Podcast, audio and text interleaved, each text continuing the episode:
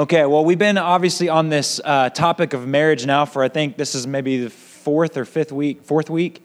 Um, and I think it's just been awesome. And, and I really believe that the Lord is just going to just do a work within this congregation in our marriages, um, strengthening the ones that are already strong and then the ones that are weak, just seeing them grow and seeing them blossom and, and become strong. I love the testimony Pastor Ron shared at the beginning of this series.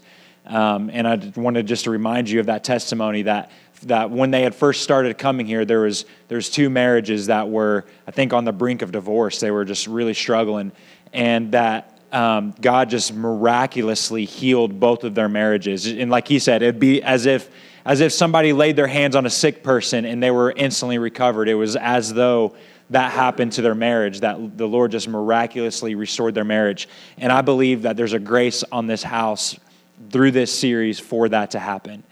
And so if your marriage is struggling and if, if you're having a hard time, then I believe that the Lord can bring healing to you miraculously um, uh, through, through the power of the Holy Spirit. Amen. Amen. Before we get going, we have another video for you this morning. Um, so if you want to look to the screen, Richard and Linda have some words for us.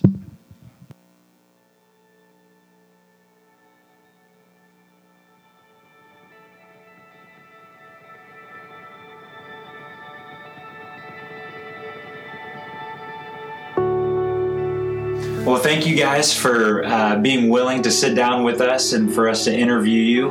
Um, we know that you guys have had a strong marriage and that you're a, just a prime example of what a good marriage looks like. And so I appreciate once again for you to do this, and uh, we're looking forward to gleaning some wisdom from you guys. Um, so my first first question for you is, how long have you been married? 59 years, three months, seven days. Man, that's a good husband right there. Did she tell you that beforehand? No, I just figured it out. Yeah. he was sitting there. Oh my goodness. Yeah, man, that's there's some advice right there. There's no down to the day. There you go. That's How awesome. many um, so what where did that journey begin? How did you guys meet? When did you fall in love? When did you decide to get married? Hmm. A friend of mine was having a girl ask boy party, and I thought, hmm, I know who I want to ask. So I, I made got up the nerve and I said, Richard, would you go to um, Patty Klausner's um, party with me? It's a girl ask boy party. Oh, how are we going to get there? Because we were both 15. And I said, You want my folks to take us or you? Well, I can drive if you won't tell anybody I don't have my license. okay. and so that's how we did that.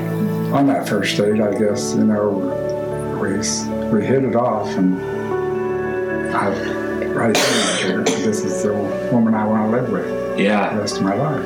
Oh, that's good. So married again, 59 years. What would you say your favorite part about being married is? Doing things together. I We've done a lot of sports activities water skiing, snow skiing, and I enjoyed Riding motorcycle. Yeah, dirt riding bikes. motorcycles, dirt bikes, and we've done it as a family. Yeah. Yeah. I remember one time I got, uh, I was having too much fun. He was sitting in a chair in the living room. This was at our very first farmhouse. And he always, after we cleaned up for the evening, he would um, put on this old ratty, holy white t shirt. and I had uh, been working out with the hogs while he was resting a while. And I came in and I still had the hot shot in my hand. And I got him right in the back on one of those holes. Oh my gosh. yeah, that was pretty interesting. I get you with it then? Uh, you should really got hurt then? yeah, Oh, on the that's back of my leg because I was trying to get over the fence. so that's how you you bossed him around then is you Boy, just you grabbed that better thing. stay in line. I just showed that hot shot. Yeah. I didn't So the key to a good marriage is having a hot shot. Yeah, you behave, boy. That's awesome. That's awesome. All right. So you you talked about you uh, you raised I think you raised four kids together, um, and so I'm sure you've been through all kinds of different things um, throughout your many years of marriage. What's maybe one of the most difficult things you had to go through as a married couple, whether it was a situation or maybe even a conflict between between you two, or you know what what was probably one of the more difficult things that you had to go through, and how did you overcome that as a couple? Are you thinking the same one I am? Will you say yours? yep, when Brenda got so sick. Mm. And then she passed away. That was just hard. Mm. Very, very hard. But she was very brave. She was diagnosed at 29 and she didn't die until she was 50.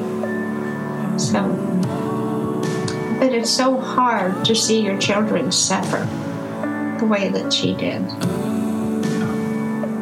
So, Well, how, in those situations, what was it? Um, how I, I'm trying to think how to ask the question. How did uh, how did you guys get through that as a couple? How that how did that affect your marriage? well, that really, I think it made it stronger because um, she always had to be fed her lunch because she couldn't use her hands. And um, this particular day, something happened, and I had to go help my mother. And I asked Richard, I said, Can you handle her lunch? Sure. And um, as soon as I got there, it was so humbling to see my husband, who had uh, warmed up her lunch in her room. We had all the, Britt and Carla helped, and we made sure there was everything there to prepare a meal for because she could eat very little. And he was bending over and he was doing what he always did when he fed them when they were a baby. Here's a go, here's a bite. you know, and then he'd put it in her mouth. And she she could barely talk. And she said, Daddy, you're so much fun. wow. And I had tears. I thought, oh, I love that man. Yeah, that's awesome, man. What a good story. Yeah. What is maybe one thing that has kept your marriage strong? I know that there's obviously many factors um, that can go into that. There's many things that you could probably say that you know makes a strong marriage. But if you could just pick one attribute for your for your guys' relationship, what's maybe that one thing that just has helped solidify your marriage and keep it as strong as it is today? Your turn. Huh? Your turn. I'd say love. Yes, love is strong. A lot of people in our generation when they think of love it's it's always about feelings. It's about how you know it's all the butterflies in your stomach. But what does love look like after 59 years of marriage? Here we are. yeah. You're looking at it.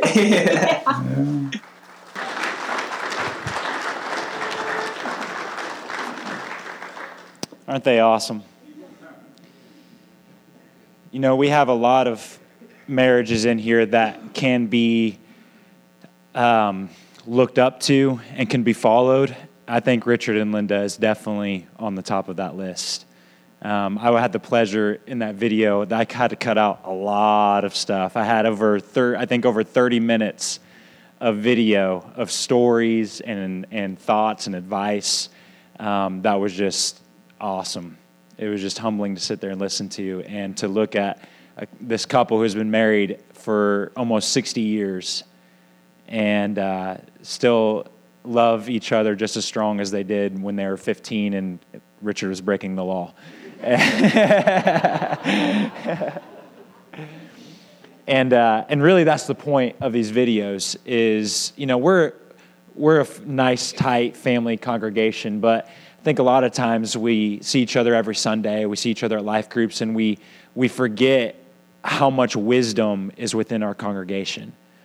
And uh, so that's what we really wanted to do these videos for is man if you're if you're if you have a marriage that is struggling or if you don't have a marriage that's struggling and your marriage is going great man there's so many couples within this congregation that have had just a strong long dedicated marriage that we could just glean so much from. So don't hesitate to go ask those people questions or talk to those people or uh, just follow their example um, Because again, there, like you saw in that video, there's so many here that have that kind of a, a, testimony, that kind of a marriage. So thank you, Richard and Linda, for sharing with us. Um, again, I have like a 30 minute video. I can give you the unedited, uncensored version of that if you're interested, because there's a lot of really fun, good stories within that video. So, um, so come see me if you want that. So, all right. So we've been again talking about marriage. Last week, I talked. I started talking about the subject of uh, cultivating and protecting. That to have a solid, strong marriage. I think you can boil it down. There's lots of factors that go into it, but I think you can you can narrow it down to two primary things. You have to be able to cultivate your marriage, and you have to be able to protect your marriage. Cultivating is um, is the is, is let's just use this example.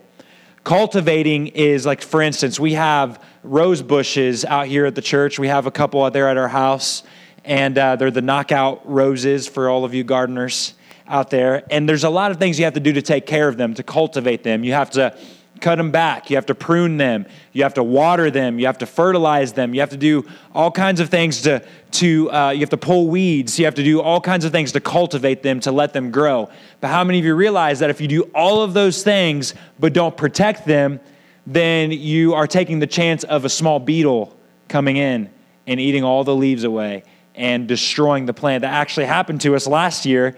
Uh, some uh, to our rose bushes out here. We just don't have very good luck with the rose bushes sometimes, uh, or, or, out here in the in our in our front uh, gardening area out there. So, but last year that's exactly what happened. We were cultivating, we cut them back. Although the first year, we Pastor Ron and I were in charge of that, and we didn't realize that you couldn't just take a hedge trimmer and just round them off. But I don't know. Nobody warned us. We thought we were doing something good, but think we killed half of them that year by doing that. But anyways, you have to you have to cultivate, but then you also have to protect. You have to get out the bug killer, right? And you have to spray them down with the with the Sevin spray, and you have to uh, put the the the pre the preen is that right? The the uh, stuff. I'm not a gardener. Can you tell?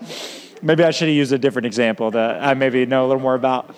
But you have to protect it because if you don't protect it, all the cultivating in the world isn't going to keep it alive if if the beetle comes in and eats eats the rose bush, right? So you have to cultivate. And last week we talked a lot about the cultivating. And again, there's so much that can go into that. We covered just just barely any or just scratch the surface of what that looks like. And I know even in some of the previous messages, that could, some of the stuff we've talked about can fall under the category of cultivating. Um, but some of the stuff we talked about, we talked about Ephesians 5 22, every woman's favorite verse in the Bible. The women submit to your husbands as unto the Lord. Men, but then it goes on and says, Men, love your wives as Christ loved his church and gave himself, gave himself for it. So, yeah, I know there's that verse in there about women having to submit, but guys, girls, how did Jesus love the church? He died for them. So I don't really feel too bad for you ladies in that verse because we have to die for you. So, women, it says, women submit to your husband. Men, lay down your lives for your wives. Love your wives. What does that look like? What does that mean? I believe Paul is giving us some of the two greatest needs of a man and a woman. Men need honor and respect. They need to know that they are appreciated, that they are valued, that they are needed that there's no other human being on the planet that you'd rely on over them. Women need love and security. They need to know that they are first before anything else, before sports, before hanging out with the guys, before our hobbies, before our jobs. They need to feel protected and not just protected from bullies or people being rude to them or people trying to hurt them. They need to feel protected from anything that could steal your gaze away from them becoming the most important thing to them.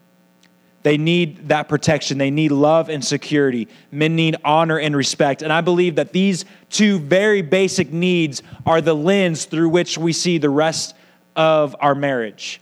That if these needs are not being met, then everything else will be seen through the lens of not feeling honored not feeling respected. When you come to them and say, hey, I've had this issue, this really hurt my feelings, or whatever the issue is, they're to hear that through the lens of you don't honor or respect them if that need's not being met. Or if you come, if husbands, if you go to your wives and you have an issue and you're trying to talk to them about it, they're to hear everything if through the lens of not feeling secure in the relationship, not feeling like they're the most important thing. That if those things are not in their proper place or order, everything is heard through that filter.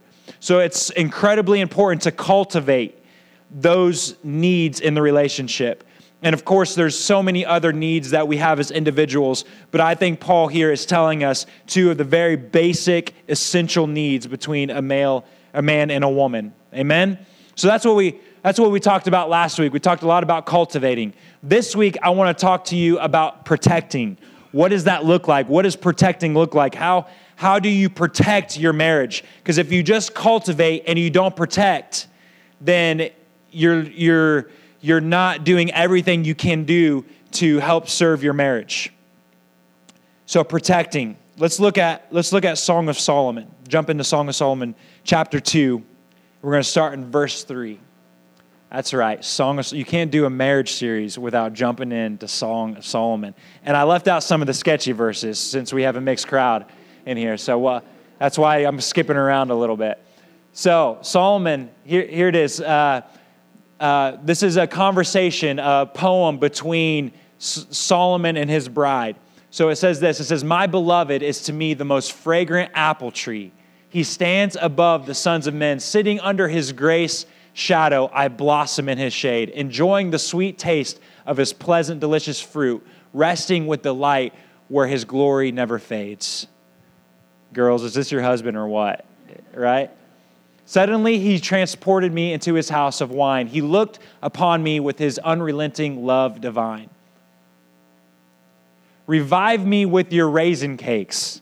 Man, I didn't know raisin cakes were that powerful. I need to try these raisin cakes, apparently. Refresh me again with your apples. Help me and hold me, for I am lovesick. I am longing for more, yet how could I take more? Next verse. Is anybody uncomfortable? Yeah, I get so uncomfortable reading this on. His left hand cradles my head while his right hand holds me close. I am at rest in his love. Keep going. Promise me, bride to be, by the gentle gazelles and delicate deer, that you'll not disturb my love until she is ready to arise. Listen, I hear my lover's voice. I know it's him coming to me, leaping with joy over the mountains and skipping in love over the hills that separate us to come to me.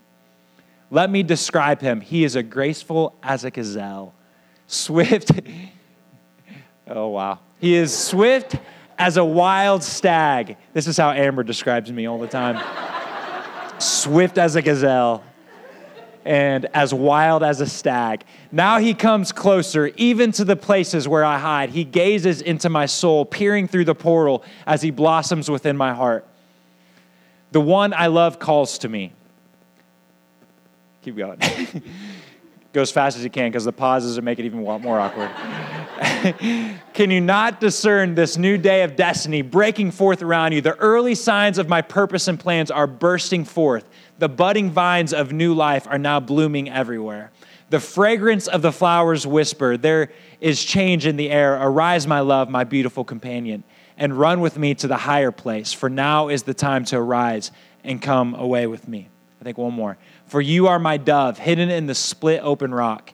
It was I who took you and hid you up high in the secret stairway of the sky. Let me see your radiant face and hear your sweet voice. How beautiful your eyes of worship and lovely your voice in prayer. Going to stop there, Chad. Does this sound like a couple that's struggling at all? No, they sound deeply, madly grossly in love, right? They're that couple in Walmart that you're like kind of grossed out by because they just, they're kissing, they're hugging, holding hands, you're covering your kid's eyes, trying to walk in the other direction because they're just grossing people out, right? They're that couple that is just madly in love. But then Solomon hits us with verse 15. Verse 15, next verse. He says, You must catch the troubling foxes, those sly little foxes that hinder our relationship for they raid our budding vineyard of love to ruin what I have planted within you. You will catch them and remove them for me, and we will do it together. So Solomon, all and again, I skipped a bunch. I read a lot, but I skipped a bunch. Solomon, the whole book of Song of Solomon is about their their growing, dynamic love for one another. There couldn't be uh, they're, they're, they're, uh, by the, on the outside looking in, it doesn't look like anything could disrupt this relationship, that they are completely captivated with one another. But then Solomon slides in this little verse here and says, Catch for us these little foxes that would come along and spoil the vine. What's Solomon saying here? What's Solomon trying to tell us? Solomon's trying to tell us that we have to protect our marriage, not from the giant disasters, but from the little things that would try to creep in. How many of you realize that nobody wakes up in the morning and thinks, man, I love my wife. I think I'm going to commit adultery today. Nobody just decides, I think I'm going to divorce my wife today. You know, it's it's little things that build into big things. It's it's Solomon doesn't say let's catch and watch for the bears with the giant claws that are going to come and rip our garden to pieces. He says, watch for the little fox, the little thing that seems insignificant that doesn't seem like it would be a big deal, the little thing that would come in that can sneak in through the cracks of the vineyard that goes in unnoticed, but it ruins the vine. And that's what we have to protect ourselves from. See, a lot of times we look at, we, we protect ourselves. Yeah, obviously we want to protect ourselves from adultery and from, from lying to each other and all of those big things. But all of those big things again, they don't just happen. Nobody wakes up and says that this is going to happen. It's always little compromises here and there. It's little things here and there that spoil the vine. It's these little foxes that we have to watch out for. Right? It's the little foxes that we have to watch out for. So, how do we do that? We have to again, we have to not only cultivate, but we have to protect because, again, like Solomon is saying here, they're, in the, they're cultivating their relationship. Their relationship's blooming, it's blossoming. But, he have to, but he's saying we still have to protect ourselves from the little foxes that come in. So, what does that look like? I want to give you just a few things, a few very practical ways to, to protect your marriage. And how many know this, this kind of thing is extremely practical? Right? There's, eh, we don't have to over spiritualize this. It can be very practical, simple things that we do to protect our marriage, to protect our union with our spouse. Very simple, small things. And there's, there's several of them that we could talk about, but I just want to give you a handful this morning, okay? Number one, your spouse has to be your best friend. Your spouse has to be your best friend. They need to be the one that you celebrate with, the one you vent to, the shoulder you cry on, the only person in the world that knows everything about you. They have to be your absolute best friend, period. When I have something exciting happen in my life or something cool happens at work, the very first person I call, the one that I'm excited to tell, is Amber. She's, she's the very first person I call. If, if I'm frustrated about something and I'm upset about something, I don't call and vent to James, my brother in law, my good friend. I call and I talk to my wife, my best friend, my companion, my, my wife. She has to be the one that I go to, the one that, whether it's the best news in the world or it's the worst news in the world, she is the one that I find refuge in. She's the one I'm excited to talk to about it. She's the one that I go to. When I see something that I shouldn't make fun of, but I can't help myself, I snap a picture of it and I send it to Amber. She's the one I send it to first. I want I, these, this seems like such a small thing, but it's actually huge, okay? That our spouse has to be our best friend, the one that we love to hang out with. You know, I, I love going and hanging out with the guys. I like hanging out with my friends. I like going to play basketball. I love going uh, to the Harner's house sometimes and and shooting uh, shooting clay pigeons. I love all of that stuff, and it's awesome. But you know what? Yesterday, Amber and I went out and we just had a just a real simple day. We tried on shoes for and we ate at Texas Roadhouse and we just went just did just whatever. Just left the kids at my mom and dad's and just hung out. And I'll tell you what, that is the funnest thing that I can do because I got to hang out with my best friend. And that's the way a marriage should be. Your spouse should be your absolute best friend, the one you want to spend all of your time with. And, and so that's important that you cultivate. I know that, that you cultivate that sort of thing, that your, that your spouse is your best friend, and that in itself is protecting you from outside things, from little things coming in and trying to steal your gaze. Okay, and that'll make more sense even further as we go in to it. We're going to talk a little bit more about friends later. But first and foremost, your spouse has to be your best friend. And that doesn't mean, let me say this, that doesn't mean you can't have other friends. You can't have other good, close friends. It just means they take a back seat to your spouse, that they are number one, okay? Told you this is going to be very practical. Number two, nothing, listen, nothing is hidden. Absolutely nothing is hidden. There is nothing about me that Amber doesn't know. There is nothing about her that I don't know, at least as far as I know. nothing is hidden, okay? Nothing is off limits to your spouse. This includes text messages, call history, emails, web history, social media, bank accounts, and underwear drawers. Nothing, nothing is hidden from your spouse, okay? That if you feel like you have to cover it up and hide it from your spouse, that is a huge red flag that maybe something is not right, okay? That you, if you have to hide it, then, then something is, is off, something is not right. That's, that's number one red flag. Um, and and you know i can already hear people say but what about my privacy? What about me as a person having having my own privacy? And well listen the bible says that when you are married the two shall become one and you don't hide anything from yourself. Okay? So when you get married you become one flesh which means nothing is off limits to your spouse that you are one one entity which means they know every single thing about you and listen this is incredibly important in a marriage, okay? Again, these things, these things seem small, but remember, the little foxes spoil the vine. That it always starts with hiding a text message. That adultery doesn't start in the, in, the, in the bedroom. Adultery starts with a little conversation that seemed nice and innocent that you hurried up and deleted because you didn't want your spouse to see. It starts with a, a, a innocent email. It starts with, with just little things, uh, just one uh, Facebook post. It, it starts with little things. And so, to protect your marriage, nothing is hidden, nothing is off limits. Amen? Amen. Nothing is limit or is hidden from your spouse. And, and with that, I mean, just give you an example. Amber uh, half the time I can't even find my phone because Amber has it and she's going through my text messages, which for me is a good guard because I have, uh, for those of you who have ever texted me, I have a tendency to forget to text back. So Amber's my little reminder as well. So there's a benefit to nothing being hidden. She, she helps me remember stuff, so that's good. But nothing is hidden from your spouse, okay? All right, here's, here's another one. Another, this one is huge as well. Seems small, but it's huge you have to be careful who your friends are.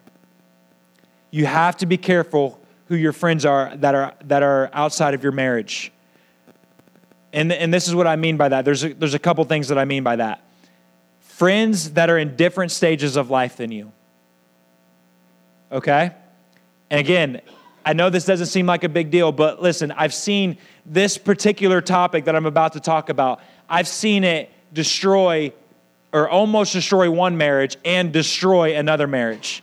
This little fox of not protecting your marriage and not protecting your marriage from outside friends, this little fox I've seen firsthand this almost destroy one marriage and destroy another marriage. So here's what I mean by that. You have to be careful of friends that are in different stages of life than you. That doesn't mean, again, please hear me out. It doesn't mean you can't have friends in different stages of life, but you have to be careful with friends in different stages of life than you. And this is why. When you get married, and some of your friends that are not married, they're not going to understand the dynamic of a marriage relationship. They can't understand it.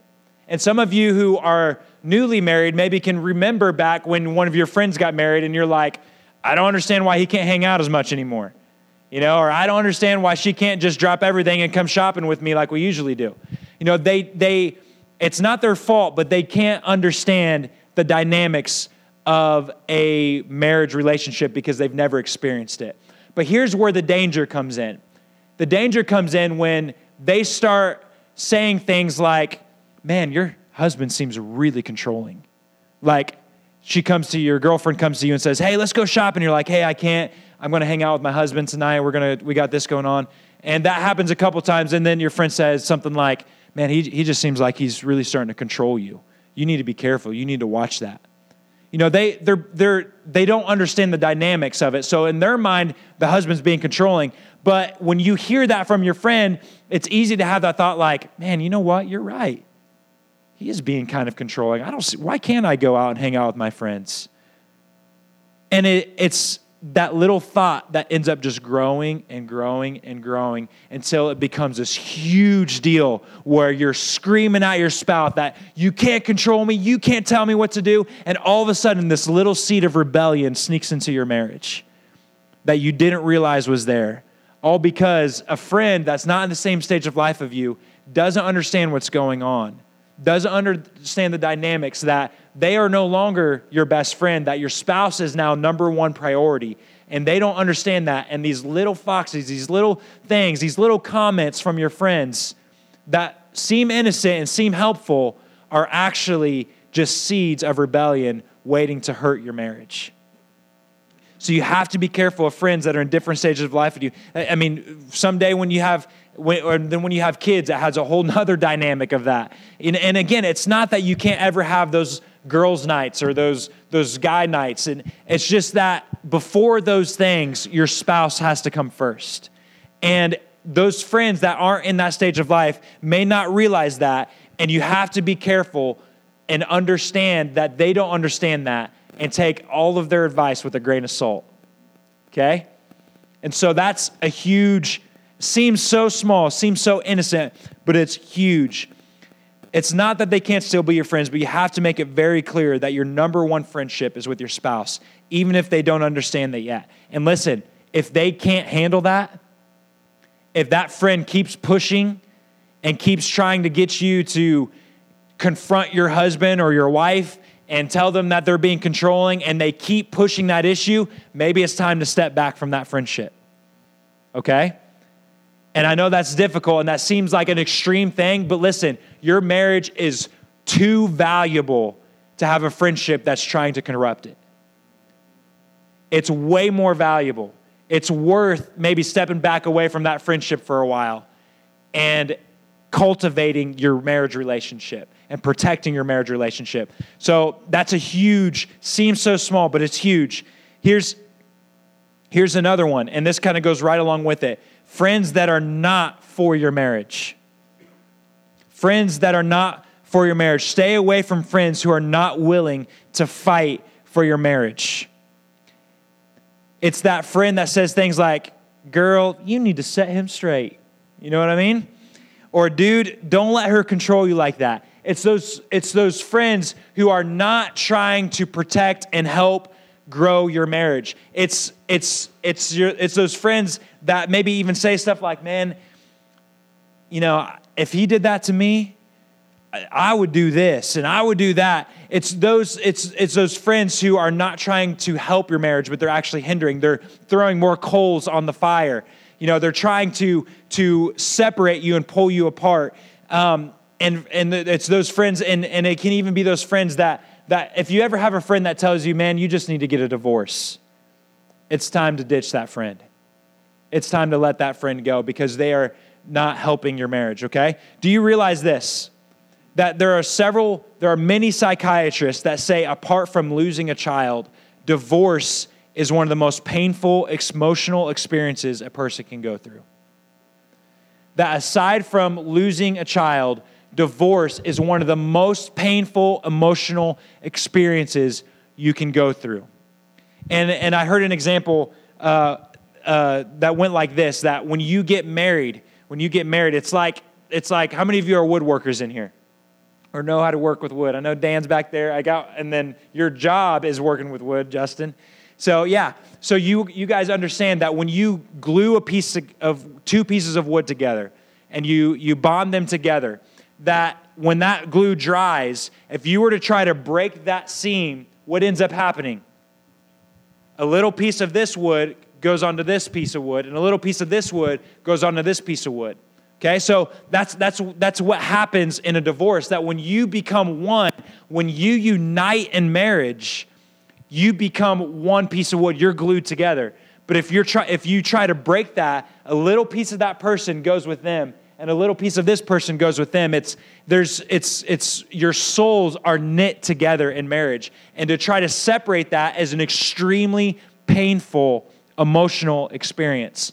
And so if you have a friend that is promoting divorce, they're promoting one of the most painful experiences that a person can go through. And I don't think that's a real good friend. Do you? And so you've got to be careful to surround yourselves with friends who are promoting your relationship, who want your marriage to thrive, who, who help you and encourage you when you're struggling, not who throw more coals on the fire not who keep trying to brood uh, up anger against your spouse. So you have to be careful of that. All right. This one's, I keep saying they're important. They're all important. They're extremely important, or else I wouldn't have said them. But this one is really important too. Your spouse must be your safe place. Your spouse must be your safe place. And I mean this a couple different ways. You have to be able to confess and confide in them and talk to them about problems without being punished. You have to be able to confess and confide in them and talk to them about prom- problems without being punished. You have to be able to go to your wife and be like, hey, I, I had this issue, and her not blow up in your face because what's going to happen at that point? The next time you have an issue, you're not going to want to go to your spouse because you're afraid of the reaction. Or, or, or the other way around. What tends to happen is guys tend to blow up, right? We just get angry. Girls tend to just dump a whole bunch of emotions on you, and it's just overwhelming for us guys to handle. And you and it's and what you're doing is you're punishing your spouse for coming to you with a legitimate issue, with a legitimate problem. Um, I'll be a little bit vulnerable for a minute. Uh, when we when I was in high school, I really struggled with pornography. It was an issue that I dealt with on and off, or off and on throughout my uh, teenage years. When we got married, it wasn't as, as big of a problem, but there were still those, those, again, those little foxes that were trying to come in and spoil the vine. Well, the, I remember when we first, when we first uh, uh, kind of got married within the first few months, I was having some issues, and I went and I confessed to Amber about it. And and it was this huge deal. Okay, it was it, it crushed her, and it, it made it. Uh, she was extremely angry at me for obvious reasons, right? She was she was very angry at me, and I remember it, it being after that moment. Any other time that I would have any sort of a struggle, it was really difficult for me to go to her because I was afraid of I was afraid of the consequences. I was afraid of of how one I didn't want to hurt her, but I also was afraid of the reaction of what would happen.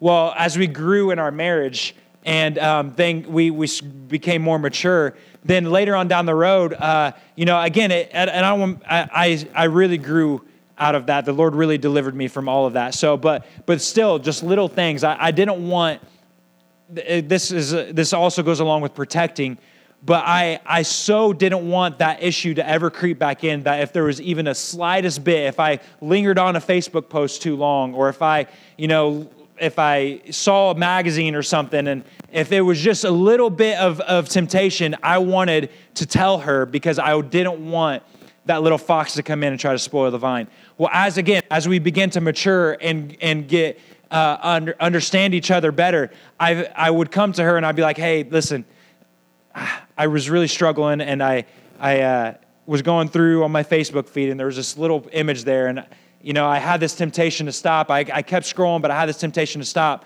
and her reaction to that, obviously she was concerned, right? Like any wife would be, but reaction to that, instead of just being upset, was okay.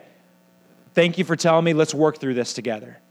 There wasn't this. I there wasn't this quote unquote punishment that came with it. This fear of me saying something to her about it. And, and because of that, now we have this open dialogue. You know, and again, I've been I've been set free from that for quite a while now, but if there's ever any sort of temptation, we have this open dialogue about it because because she understands and I understand and we're able to now have this conversation where we can protect that part of our marriage because I'm not afraid now to go and say, hey, listen, I had this struggle today, or I, I you know, had this temptation today. And she's able to help me through it instead of just being upset about it. Does that make sense? So it's important that we have this open, safe dialogue that you're not going to blow up over an issue. Or if they come to you and say, hey, listen, you did this earlier and it really hurt my feelings, you're not going to get offended by that and just backlash and be like, well, you did this and blah, blah, blah, blah. You have this open dialogue, this safe place where you can have this conversation without fear of being punished for bringing them some kind of information. Does that make sense?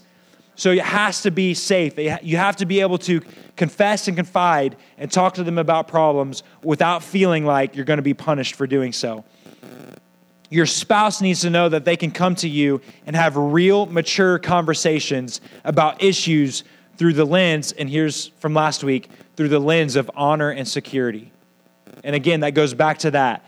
They need to know that they can have real, mature conversations with you through the lens of honor and security.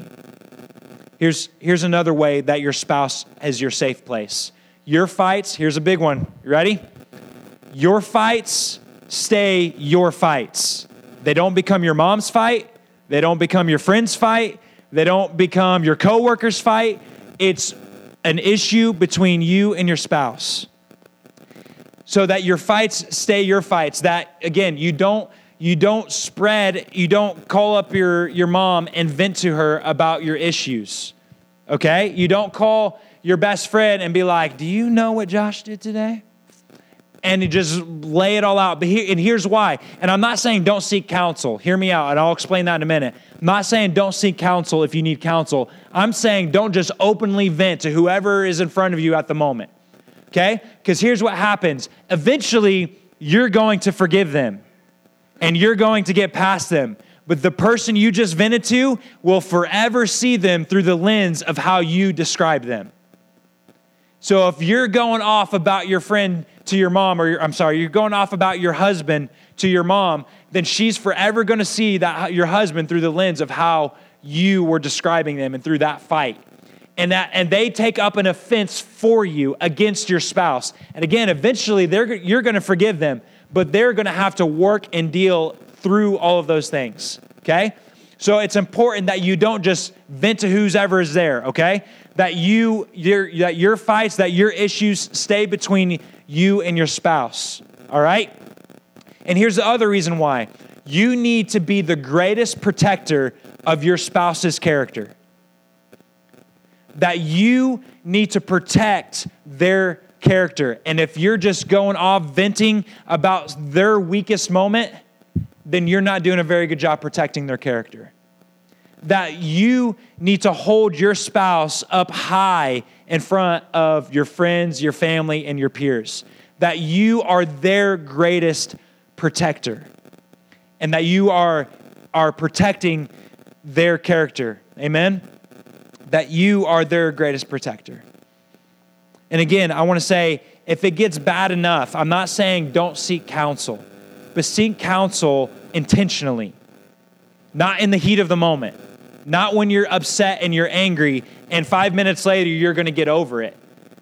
If you're going to, if you truly need to seek counsel, then seek counsel together. It, it needs to be an agreement. It needs to be. It needs to be um, with with intentional um, it needs to be intentionally to make your marriage better, not just to vent. Okay? So you can seek counsel. That's not what I'm saying. I'm saying it just needs to be intentional. Don't just vent in the moment, but protect your spouse's character by letting your arguments and disagreements be your arguments and disagreements. Amen? I know, I'm going to go ahead and end there um, with that. I know that this has all been extremely practical, but listen, that's where that's what this is. It's practical things, it's practical safeguards, safe rails that we can establish within our marriages that we can do that keeps our marriages strong, that keeps us keeps those little foxes from coming in and spoiling the vine.